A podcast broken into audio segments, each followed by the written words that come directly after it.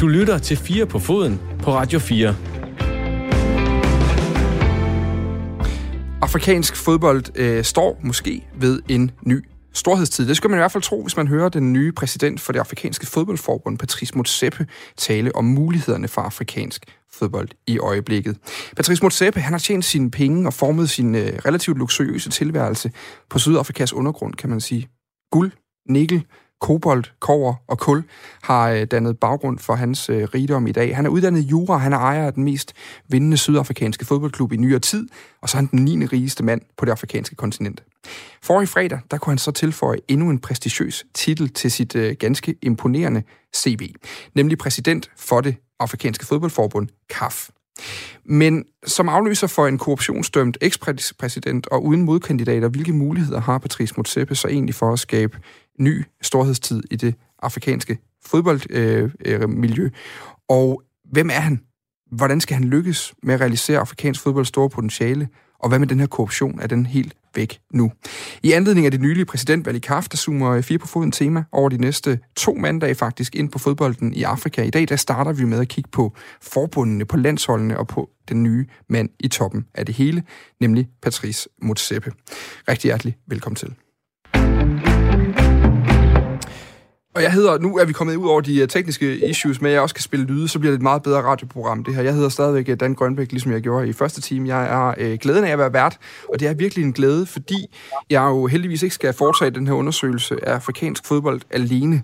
Med mig i dagens program er øh, blandt andet Stig Jensen. Goddag, Stig. Hej.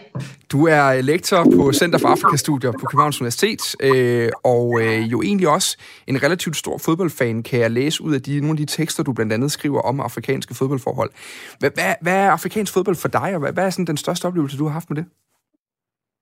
Jamen, det er jo en glæde og en fest, og, og hvis vi siger, hvad den største oplevelse er, det er, at jeg har været til adskillige slutrunder øh, i Afrika. Ikke at slutrunden er blevet spillet, men øh, jeg har oplevet, hvordan afrikanerne er fuldstændig vilde, øh, når der er slutrunder, om det er de afrikanske fodboldmesterskaber eller det er verdensmesterskaber, så er der bare altid en fest omkring det. Og øh, jeg synes, fest og farver, det er alle tider, og derfor er, er afrikansk fodbold helt toppen. Ej, det er virkelig et, det er virkelig et godt udgangspunkt for den kommende time snak, det her, synes jeg. Det var en uh, virkelig dejlig introduktionsstig. Goddag til dig også, Oscar Rothstein. Goddag. Ja, hvis man var øh, kritisk, ville man sige, at du nærmest efterhånden er fast deltager i dette øh, ydmyge fodboldformat på den ydmyge øh, radiokanal. Men jo øh, freelance-journalist med øh, bylines øh, alle mulige steder, øh, idehistoriker og med en øh, særlig interesse for netop øh, Afrika og ikke mindst øh, for fodbold. Hvad, hvad er din øh, egen bedste oplevelse med, øh, med afrikansk fodbold? Øhm, der er lidt splittet, om det skal være min første, eller om det skal være min seneste. Den seneste var i Ægypten til de afrikanske mestre i to, mesterskaber i 2019, som jeg var nede at dække. Øhm, og det var en, en, en kæmpe, kæmpe oplevelse at følge øhm, ligesom de bedste spillere, de bedste landshold på helt tæt hold. Men der var alligevel noget over min allerførste oplevelse med Afrika og afrikansk fodbold i Mozambique i 2015. Øhm, hvor, jeg, hvor jeg var frivillig på et fodboldprojekt i hovedstaden Maputo, som øh, øh, havde til huse i, i slummen Mafalala, hvor Eusebio, den store portugisiske, men mosambikansk fødte fodboldspiller, var vokset op, og vi trænede på en, en sandbane, der lå på Rua der, Eusebio. Øhm, det var en enormt autentisk oplevelse, som var egentlig det, der kickstartede mit, øh, mit forhold, min interesse for både Afrika i det hele taget og afrikansk fodbold. Øhm, så det er nok en af de to. Noget af det, vi kommer omkring lidt senere i det her, det er en... Øh, jeg har prøvet ligesom at finde, når jeg øh, researcher på de her emner, jeg skal tale om i, i så lang tid, så prøver jeg så at finde nogle klichéer. Altså noget, der går igen, når man kigger på diskursen i den dækning, der er. Og noget af det, der i hvert fald bliver brugt, man kan nærmest ikke finde en dansksproget artikel. Det skulle alligevel måske være nogle af dine, øh, Oscar. Men det er svært at finde øh, dansksproget artikler om afrikansk fodbold, uden at den her kliché går igen, eller den her floskel om, at afrikanerne, de er simpelthen per definition bare vilde med fodbold. Det er nærmest det bedste, man overhovedet kan komme i nærheden af dernede. Stig, er det, er det sandheden, eller, eller overdriver man også, altså, hvilken position har fodbolden i, i, øh, i, nu siger jeg i Afrika, og det er jo egentlig også dumt sagt, fordi der er virkelig stor forskel på Sydafrika og Sudan og øh, Ægypten og Elfenbenskysten. Men, men hvilken position har fodbolden på kontinentet? Kan man sige noget generelt om det? Altså, jeg synes jo altid, det er svært at sige noget generelt om kontinentet, fordi at landene er så utrolig forskellige. øh, og folk øh, i de forskellige lande er også enormt forskellige. Øh, så derfor kan det være rigtig svært, men jeg synes dog, at når det gælder fodbold, så er det min oplevelse, de steder, jeg har været i Afrika, og det er efterhånden en del steder, af alle steder, så er folk vilde med fodbold. Men når jeg siger, at folk er vilde med fodbold, så synes jeg faktisk også, at vi er nødt til også ligesom at have en kønsdimension ind i det her.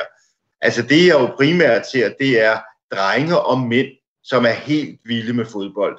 Øh, hvis vi ser på kvinderne, jamen så kan det godt være i forbindelse med forskellige arrangementer, som vi jo senest så ved, ved VM i Sydafrika, at der også er kvinder, der er med til festerne og sådan noget lignende. Men det er altså primært mændene.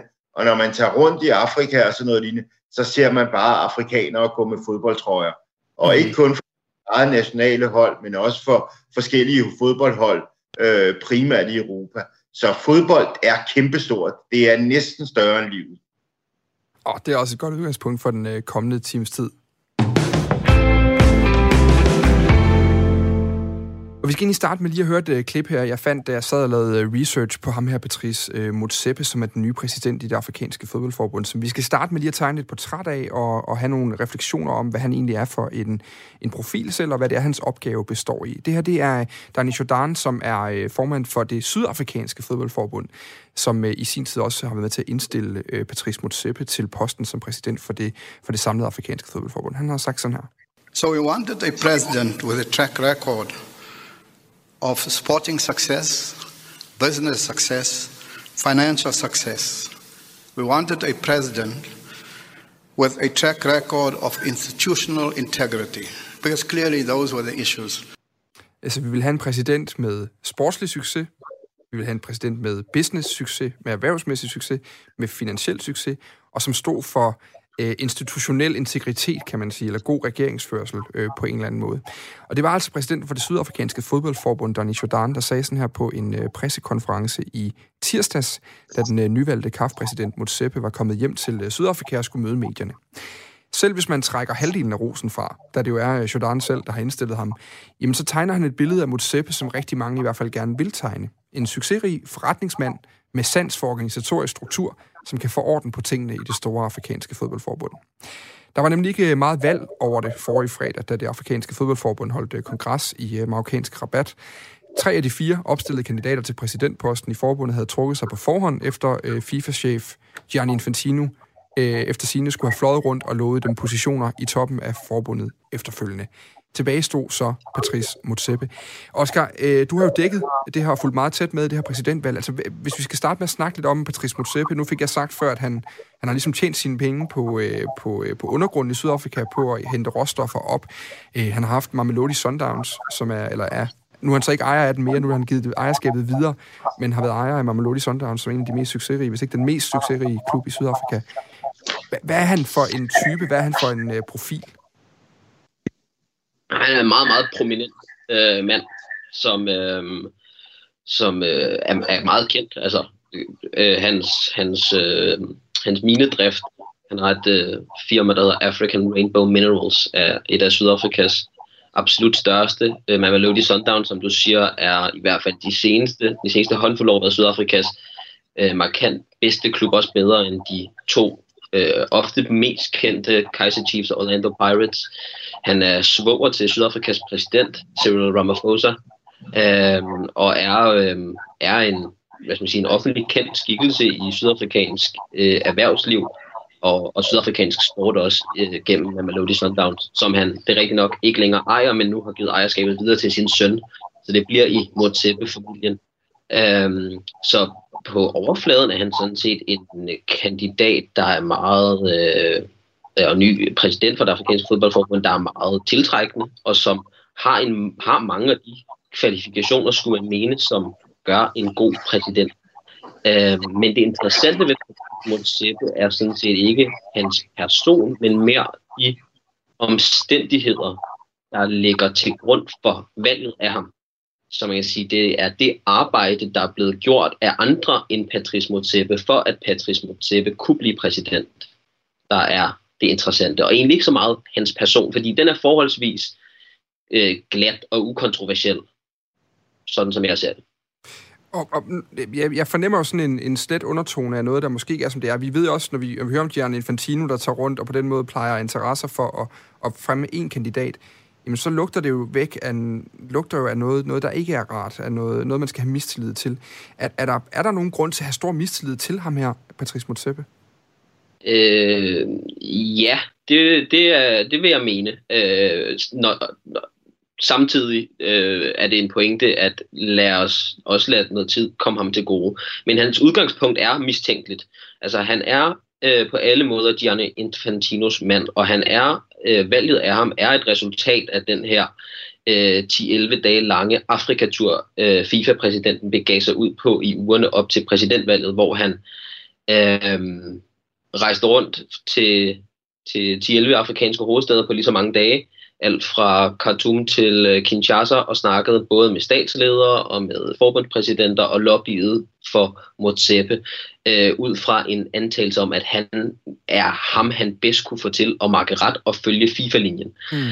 Øh, man skal forstå, at Afrika er FIFAs største, øh, hvad hedder det på dansk, det man på engelsk kalder constituency, den største, det er, dem med, det er det største kontinent, og FIFA er bygget på et princip om øh, en stemme til et land. Det vil sige, hvis du har den afrikanske fodboldforbunds opbakning, hvis du kan sikre dig stemmer til FIFA-præsidentvalget for de 54 afrikanske medlemslande, jamen så er du rigtig langt på vejen til at kunne sikre dig et FIFA-præsidentskab. Derfor er Afrika meget vigtig i den internationale fodboldpolitik, og derfor har Infantino både tidligere og også i den her omgang haft en stor interesse i at påvirke valget. Og det gjorde han altså så ved at rejse rundt og ved at promovere Motsepes kandidatur. Mm. Øh, og blandt andet det norske fodboldmagasin Josimar har ret overbevisende dokumenteret, hvordan øh, han har øh, altså Infantino har bestukket øh, Motsepes kandidater, eller i hvert fald har øh, overtalt dem til at følge FIFA-linjen mm. mod så til at blive øh, lovet poster som henholdsvis første og, vice, første og anden vicepræsident og, og en slags specialrådgiver i Jacques Anouma, den mm. ivorianske tilfælde til Motsepe.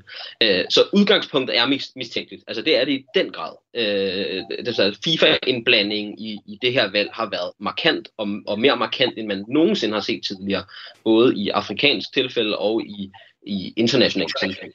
Øh, men når det så er sagt, så, øh, så, så lad os også se, hvad der sker. Fordi øh, at, øh, at vi ved endnu ikke særlig meget om, hvad Motsepe vil andet end nogle buzzwords og sådan lidt øh, abstrakt øh, 10-punktsplan. Øh, så jeg, jeg vil også gerne, jeg, jeg er lidt bange for at være alt for firkantet, men udgangspunktet, det, det er mistænkeligt. Det er det virkelig. Stig Jensen, øh, som, altså, som, som øh, jagttager af Afrika igennem rigtig mange år. Hvad, hvad, hvad tænkte du, da du så det her, og også den måde, FIFA har blandet sig i det? Altså for det første, så vil jeg sige, at det undrer mig ikke, at FIFA de har blandet sig i det. Altså det, det, det, det gør de jo. Og, øh, og man kan sige, det som Oscar, jeg synes, Oscar har en, rigtig, en række rigtig, rigtig gode øh, pointer, som viser meget godt med det der platon-klient-relationer.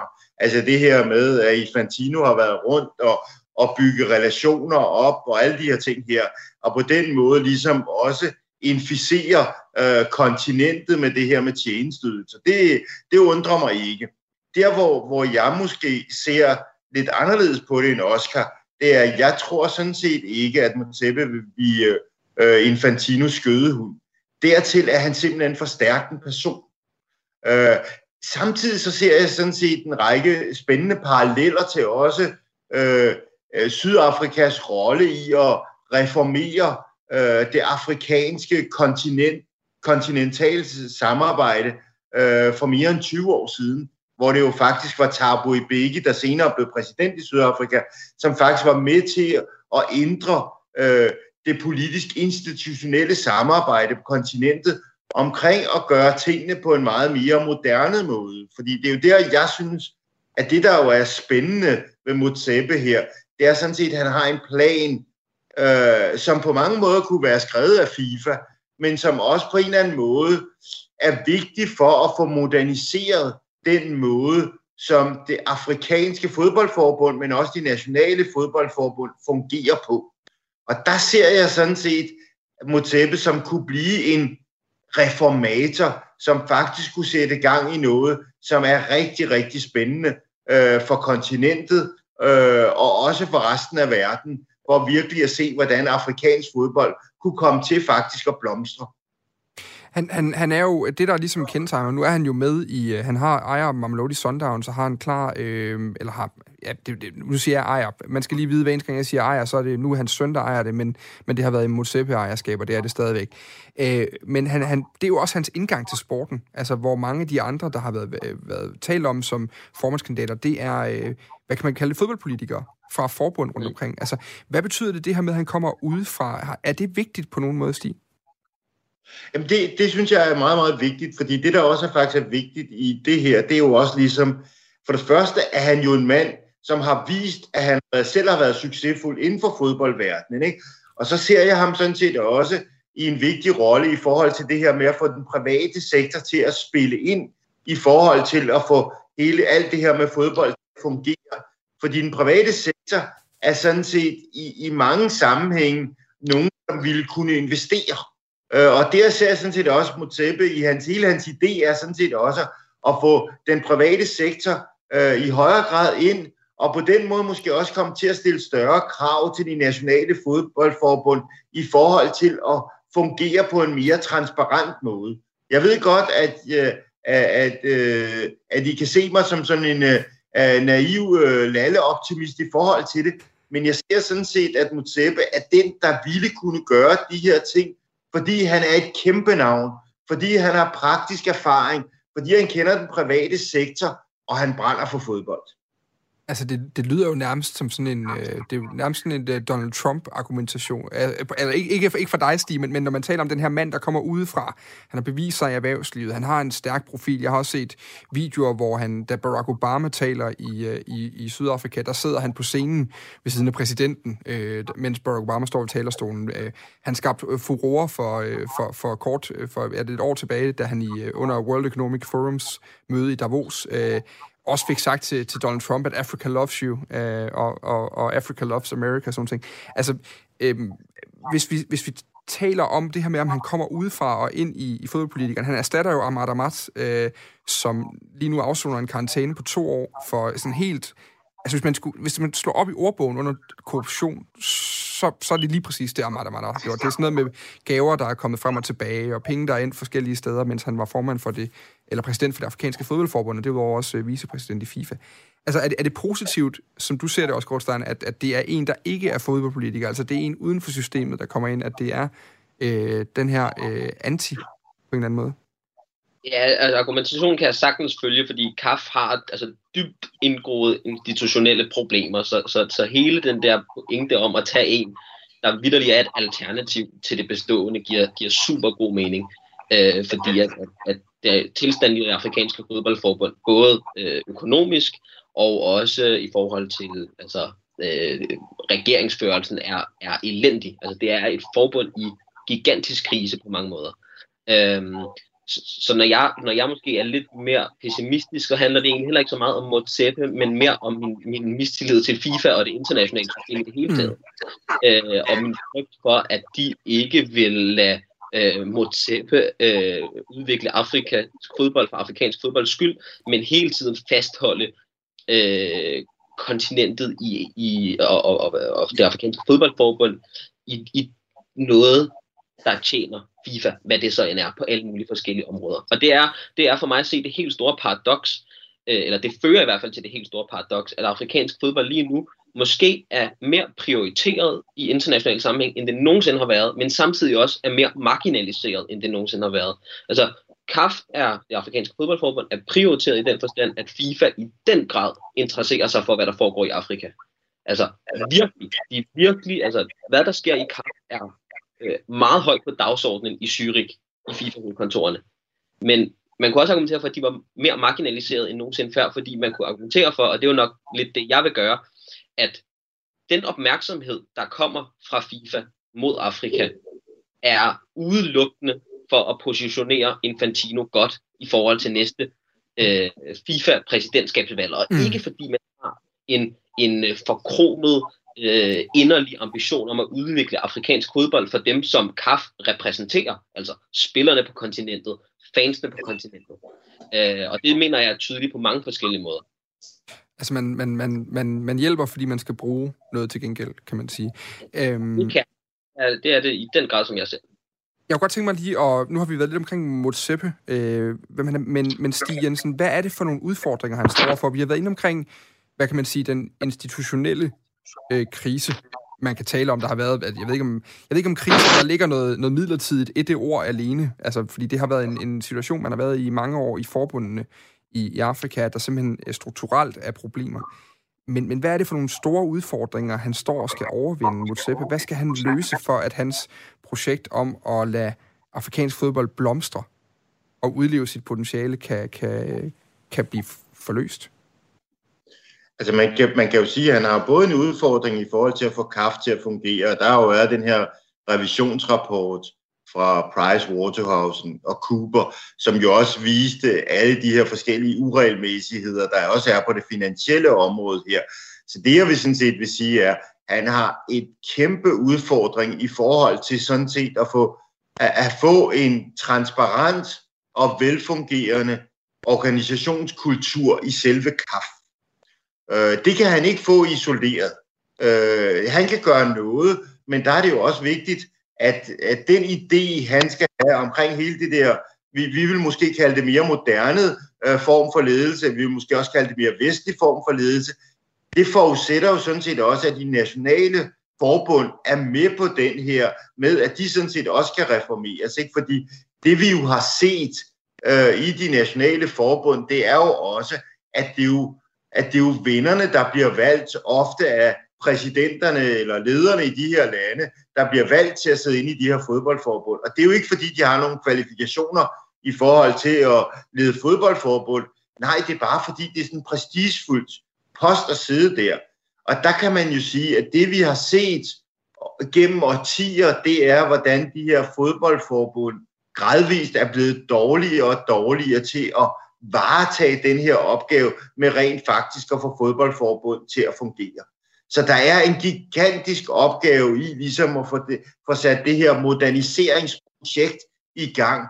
Og der vil være rigtig meget modstand øh, i, i mange af de nationale fodboldforbund. Igen, fordi det vil betyde, at der er nogle folk, der skal træde tilbage, at, at man skal have transparens i forhold til, hvordan man vælger de her folk her. Så det vil være en kæmpe opgave for Mutepe at gå ind i de her ting.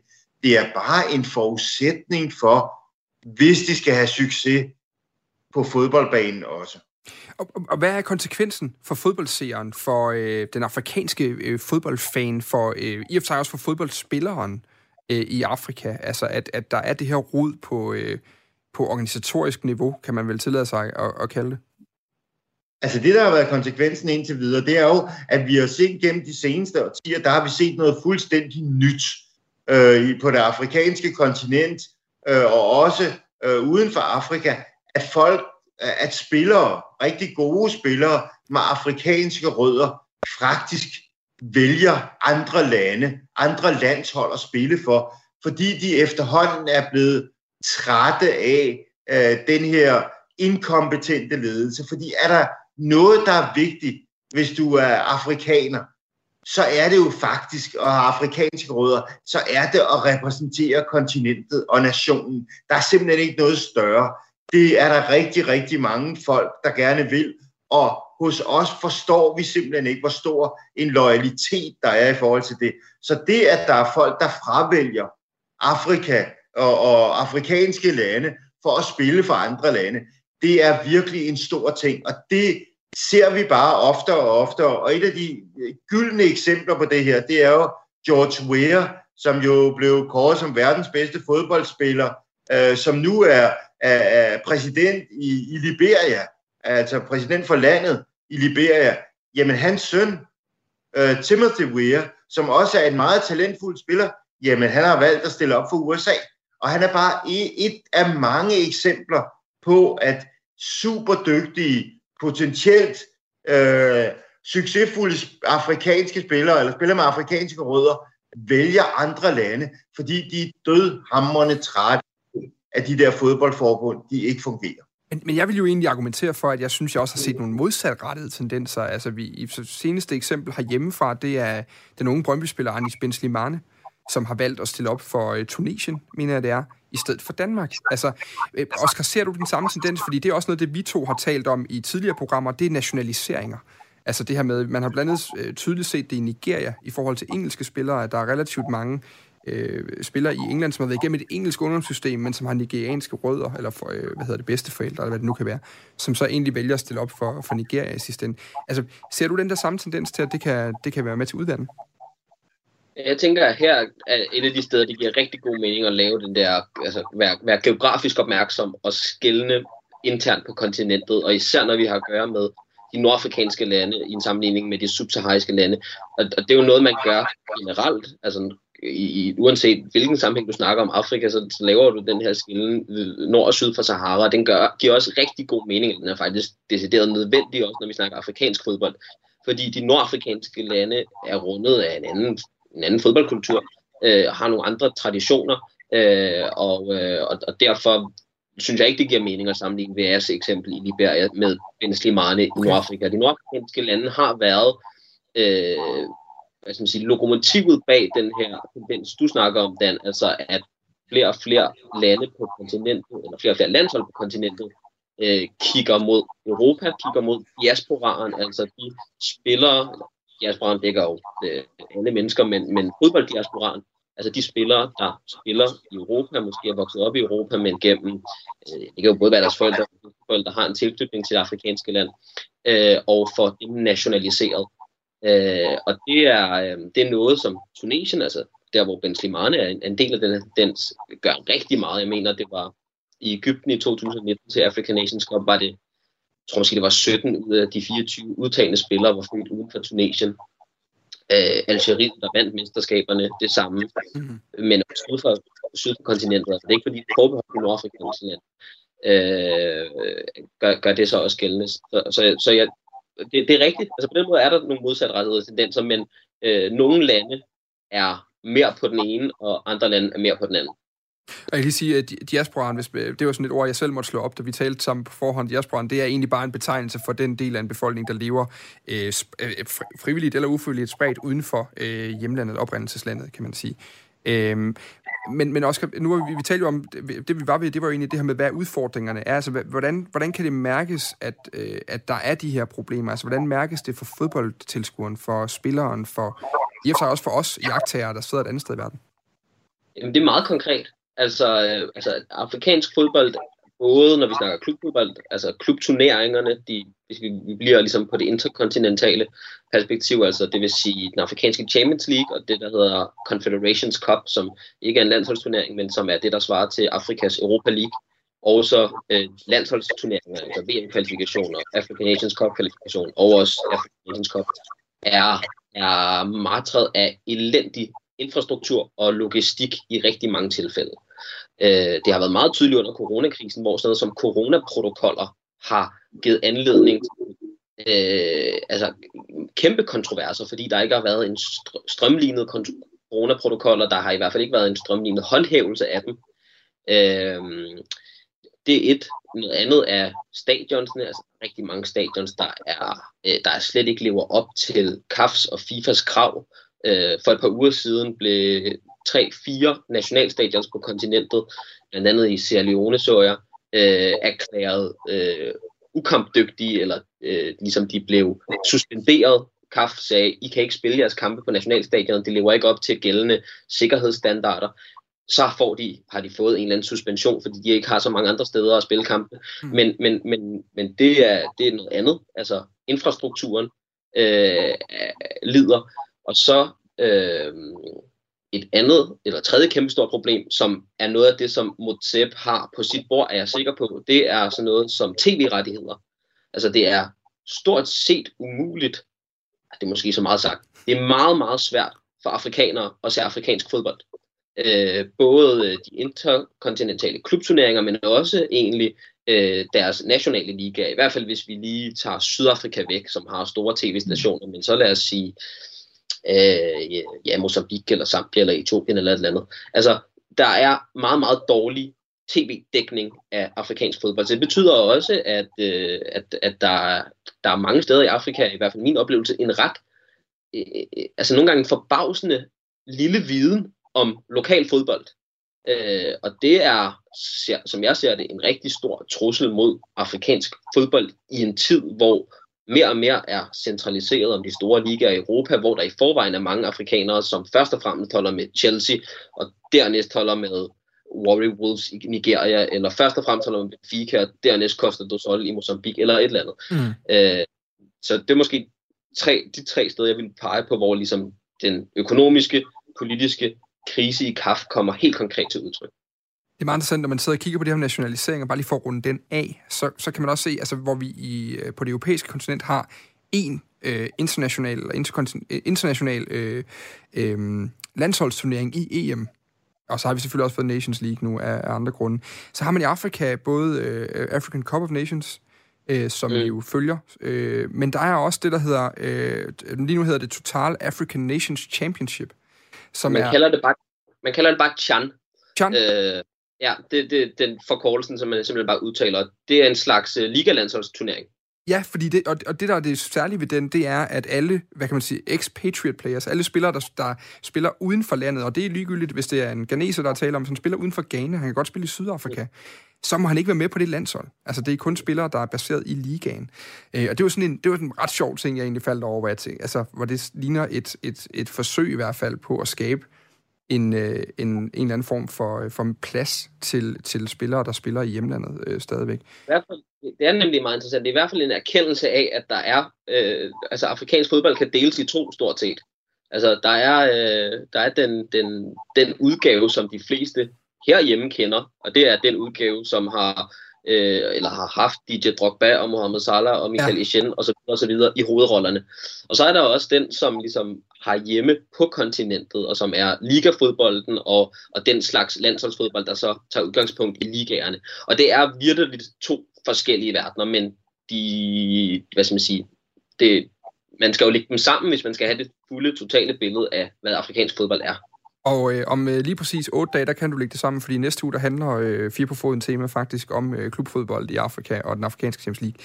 Stig, jeg kunne godt tænke mig lige at runde snakken om, øh, og den første snak om Motsepe og udfordringerne og sådan noget af med at sige, eller øh, spørge dig ind til, kan de her udfordringer, han har, hvis vi snakker infrastruktur, hvis vi snakker organisationsstruktur, der er også, korruption er også åbenlyst, altså hans forgænger har en toårig karantæne for korruption i øjeblikket. Kan det, er det udfordringer, der nogensinde kan løses i, på et kontinent, hvor, hvor der er stadig ustabilitet i så mange andre dele af samfundet? Altså, hvor, hvor uløselige er de her ting, hvis ikke man på en eller anden måde har en større samfundsændring? Altså det, det, det jeg vil sige, hvis jeg nu skulle være sådan lidt afropessimistisk og komme med sådan et, et, et sweeping statement, ikke, så kan man jo sådan set se, sige, at, at på kontinentet ser vi jo flere og flere, øh, hvad man kunne kalde sammenbrudte stater. Vi ser en række stater, øh, som, som, øh, som har en problemer med at fungere som stater. Øh, og samtidig så ser vi også øh, et, et, øh, et civilsamfund, som i højere og højere grad er utilfredse med myndighederne. Øh, og det er jo ikke kun i forhold til fodbold, men det er også i forhold til regeringsførelse mere, mere generelt. Ikke? Og der kan man jo sige, at, at, at der bliver man jo også nødt til at se fodboldforbundene ind i den her brede øh, samfundsmæssige udvikling, der sker på kontinentet. Øh, og, og, og der vil jeg sige, der har sådan noget som, og jeg synes Oscars eksempel med coronakrisen og sådan noget lignende, altså den her coronakrise, som for os har været en sundhedskrise øh, primært, ikke? denne i Afrika har jo slet ikke på samme, hvis vi tager Nordafrika og Sydafrika, de nordafrikanske lande og Sydafrika ud, så har det jo ikke på samme måde været en, en sundhedskrise, så har det været en økonomisk og politisk og samfundsmæssig krise. Ikke? Og mange af de her ting omkring den samfundsmæssige krise, jamen det kommer selvfølgelig også til at spille ind i forhold til de her fodboldforbund. Og, og det der så bliver det store spørgsmål, som jeg ser det, og det er der, hvor vi, hvor vi nok kommer til at se et meget sammensat billede, at så tror jeg faktisk, Museppe, med, med erfaringerne øh, fra, fra forretningslivet og Sydafrika og sådan noget lignende, så vil han måske også i nogle, samfund, øh, i nogle afrikanske samfund sige, jeg tror faktisk, at det vil være godt for, for jer, hvis I outsourcer det her med at stå for fodbolden, fordi det kan I simpelthen ikke klare selv. Og det vil skabe en masse konflikter i det her, fordi igen, der er så meget prestige i forhold til det. Der vil også være lande, som siger, jamen øh, det vil vi nok være nødt til, fordi vi kan ikke løfte den her opgave.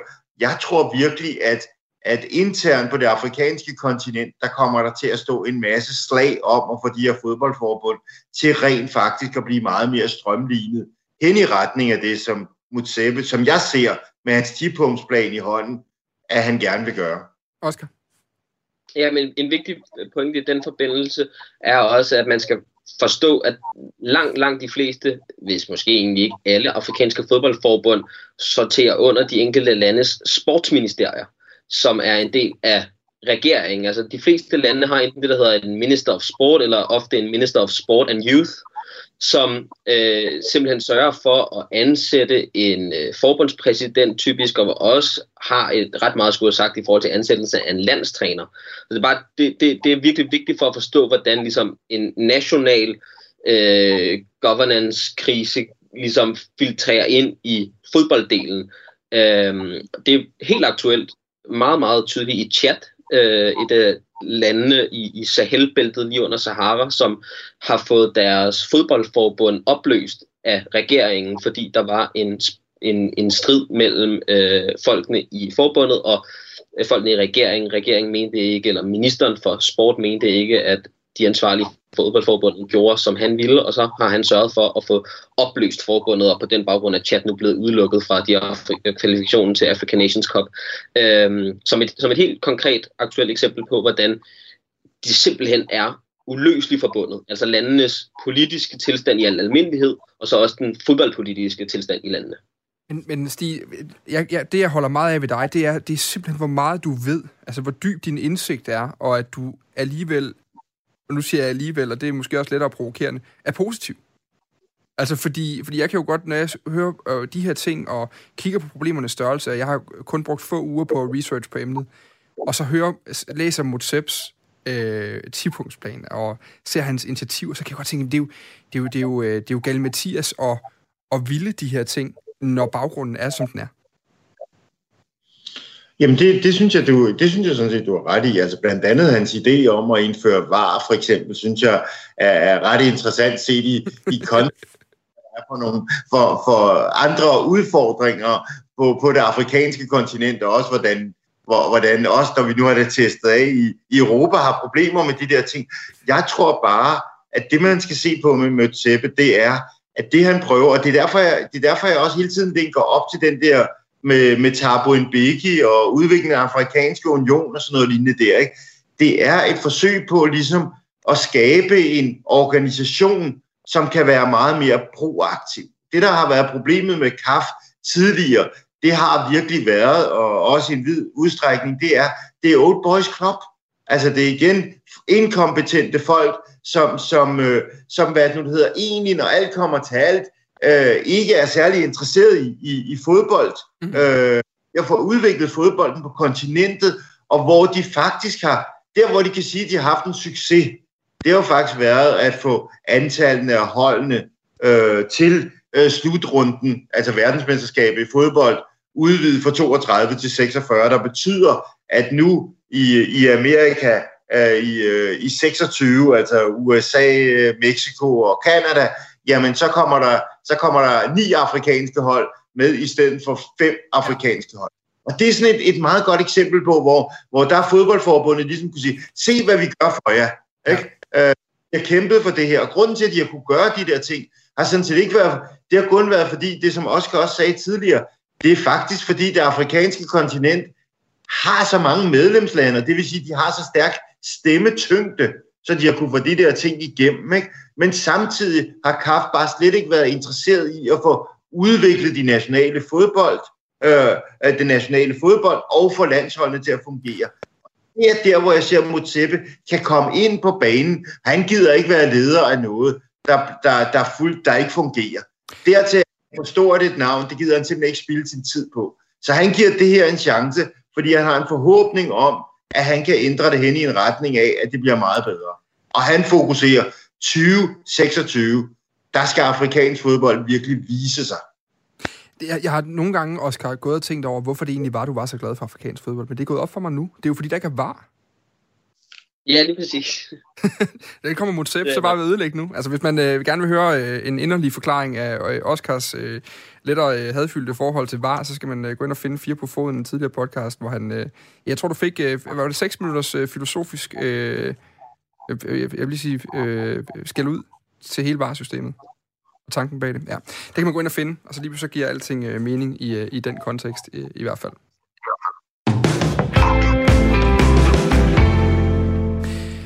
Her til sidst, øh, fordi tiden øh, løber, vi har kvarters tid tilbage. Jeg, lige nu taler jeg med, øh, med lektor i lektor på Center for Afrikastudier på Københavns Universitet, Stig Jensen, og med øh, journalist og skribent og idehistoriker Oscar Rothstein om afrikansk fodbold. I dag der fokuserer vi på øh, forbundet, på de, på de hvad kan man sige, kontinentale øh, strukturer, og så på landsholdsfodbolden. Og det er, nu skal vi bevæge os lidt væk fra fodboldpolitikken og fra fodboldforbundene og kigge mere på landsholdene øh, i den sidste del af det her nu. Fordi VM i Rusland i 2018, det blev faktisk en historisk nedtur for afrikansk landsholdsfodbold. For første gang siden 1982, der var der ingen afrikanske lande, der klarede sig videre for gruppespillet. Hverken Nigeria, Marokko, Tunesien, Senegal eller Ægypten var store oplevelser, og kun tre afrikanske sejre blev det til i de 15 gruppekampe. Men hvad er status egentlig i, øh, på landsholdene? Altså, hvem er det næste Senegal fra 2002 med El Hadji Diouf og Ghana i 2014, eller øh, Cameroon fra 1990, hvis man kigger tilbage til det.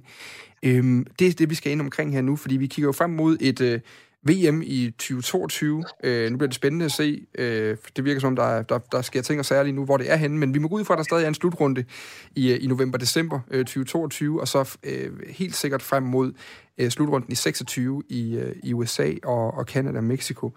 Øh, Hvem er det, vi skal kigge imod for at finde den store afrikanske oplevelse næste gang? Jeg, ved egentlig, jeg havde egentlig tænkt mig at starte med Oscar, men jeg vil faktisk starte med dig, Stig, fordi du sidder og smiler på den der måde, hvor du jeg kan se, at du, det, det kører på højtryk for selv at komme frem til dit eget svar lige nu. Ja, jeg tror jo for det første, så tror jeg, at det, det er virkelig, virkelig svært at sige, øh, hvem det er, fordi det er jo også noget med, altså hvilke, altså jeg vil jo sådan set sige, det er sværere at kvalificere sig øh, til verdensmesterskaberne, end det egentlig er at, at, at klare sig godt, selvom de nu klarer sig dårligt alle sammen i 2018. Ikke? Der er virkelig så meget konkurrence, plus at der er så store udfordringer, som også Oscar sagde i forhold til, hvad er baneforholdene, hvad, hvad, hvad sker der omkring øh, de her kampe, hvorfor nogen bliver aflyst, hvorfor nogle hold bliver, bliver udelukket og sådan noget lignende. Så jeg synes, det er virkelig, virkelig vanskeligt. Men, men jeg vil jo sådan set sige, at øh, at, at traditionelt så er det jo, så er det jo lande i, i, øh, i Vestaf- Vestafrika, der har klaret sig godt, og så er der også nogle lande i Nordafrika, som har klaret sig godt. Traditionelt er det jo dem, ikke? Og, og, og jeg er jo altid, øh, jeg er jo altid vild med Ghana, fordi jeg synes, Ghana har et et helt ufatteligt materiale. Selvfølgelig i Nigeria, fordi de har så mange mennesker og sådan noget. Problemet i Nigeria, det er, de er altid ramt af alt muligt infights og sådan noget lignende der. Så de, de har altid svært ved at få det til at fungere. Så jeg har, jeg har jo et svagt punkt for Ghana og for Senegal. Og jeg ved godt, det er meget mainstream og sådan noget lignende, men det er fordi, jeg synes egentlig, de forbund er sådan relativt velorganiseret, har også nogle turneringer, der fungerer, plus de har faktisk rigtig, rigtig mange spillere, som spiller i Europa. Øh, så jeg ser sådan set øh, øh, de, de to lande som nogle af dem, øh, som, er, som er rigtig spændende. Men igen, altså det er svært, fordi øh, vi ved ikke med Algeriet, de klarer sig jo godt ved de sidste afrikanske mesterskaber.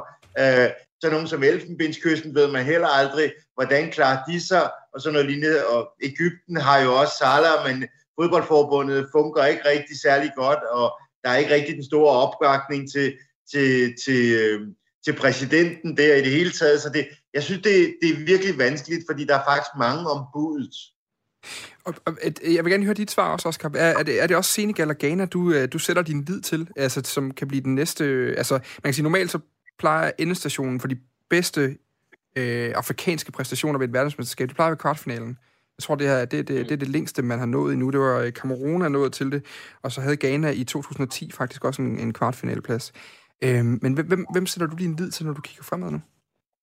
Jeg vil altså, starte med at sige, at Ghana har faktisk til deres netop udtaget landshold til øh, den her omgang kvalifikationskampe til Afrikansk Cup udtaget 11 spillere, der spiller på det afrikanske kontinent.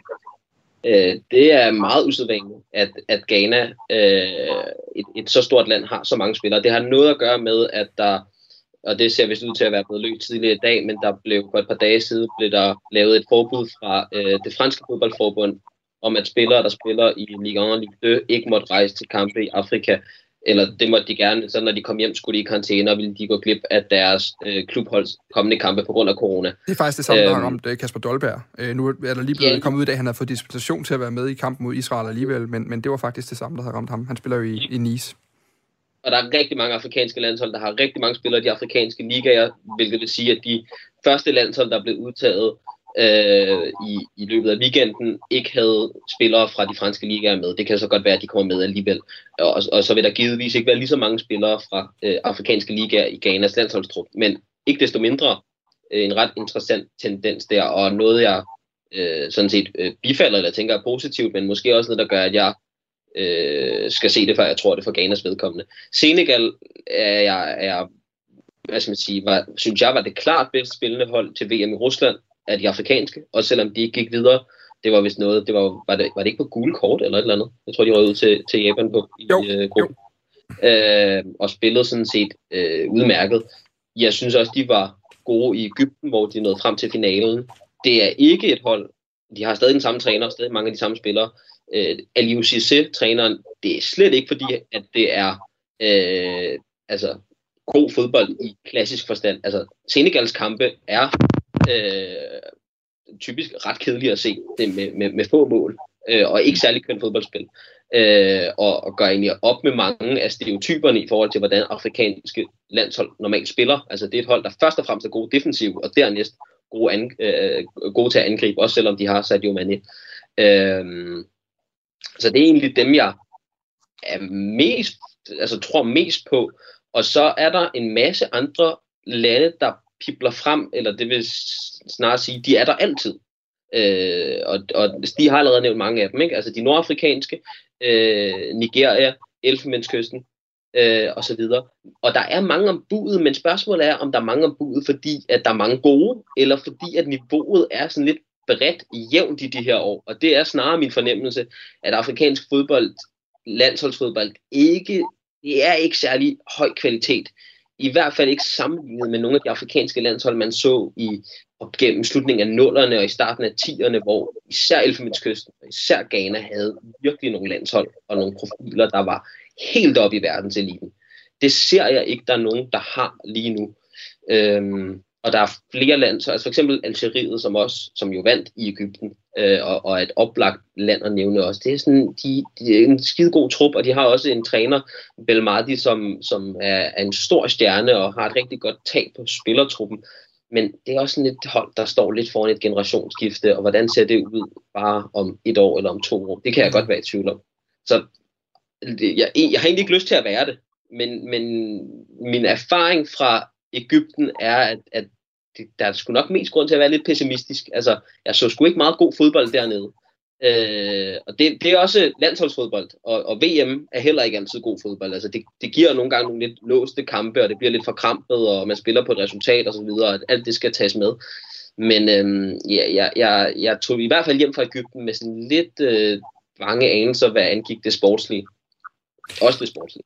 Ja, også det sportslige. Øhm, Stig Jensen, Øh, noget af det, vi kommer til at tale om undervejs, og det er jo måske også en pointe, jeg synes faktisk hører til her, det er også, hvor stor forskel der er på fodbolden i de forskellige lande. Altså når man ser landsholdene spille, når vi nu er inde på det her med fodboldstil. Og noget af det, vi kom til at diskutere, jeg, jeg har egentlig også haft det lidt med i programmet tidligere, der kom sådan en, øh, så kan man altid diskutere, hvor legitim den egentlig var, når alt kom til, øh, til stykket, men det var en undersøgelse, der kom fra, jeg mener, det var en dansk virksomhed, som levede af noget helt andet. Man lavede en undersøgelse af, hvordan engelske fodboldkommentatorer talte om afrikanske fodboldspillere, eller om, om mørke fodboldspillere i, øh, i Premier League. Og der må man komme frem til, at man altid taler om, om, øh, om sorte fodboldspillere som øh, fysiske øh, monstre, var en af de ting, der blev brugt, og, øh, og, og alle de her ting. Og da, da, da vi snakkede lidt om det på forhånd, så siger du, jamen, der er jo kæmpe stor forskel. Altså, fordi det er jo, hvis man taler om øh, Elfenbenskysten, måske de her vestafrikanske lande, nu må du virkelig rette mig, øh, fordi jeg er på udebane, hvor du er på hjemmebane her, men når vi taler om, om etioper, øh, om sudaneser, om, om a, a, andre, andre øh, folkeslag, over i Østafrika særligt, jamen, så er det jo en helt anden type øh, fysik, og dermed også en anden type øh, fodbold. Kan man sige noget om det, og, og, og, og, og hvor, hvor alsidig fodboldstilen er i Afrika? Jeg synes i hvert fald, at der er meget stor forskel, øh, og, og, og det er jo igen det der med, at øh, at når vi snakker om folk på kontinentet, så findes der jo mange forskellige etniske grupper, og folk, som i det hele taget er, er meget, meget forskellige. Ikke? Men, men hvis jeg nu skal prøve at illustrere det med nogle, med, med nogle spillere, som, øh, som, som vi kender øh, i, i Danmark øh, fra det danske landshold. Ikke? Når vi tænker på sådan nogle som Yusuf Poulsen, som Sisto, øh, som Breathwaite, ikke? det er jo alle sammen nogen, som har, har rødder øh, til, øh, til det afrikanske kontinent. Ikke? Så, så er de jo netop ikke kendetegnende med alt det der med at være sådan nogle store nogen, som måske Onuacho fra Nigeria, som han var måske så slank, ikke? Men, men ikke sådan nogle enormt kraftfulde nogen. Ikke? Og der, der vil jeg jo også sige, at det, der er kendetegnende og meget tydeligt på det afrikanske horn, altså Etiopien og Somalia og sådan noget, så er folk jo ofte høje og slanke.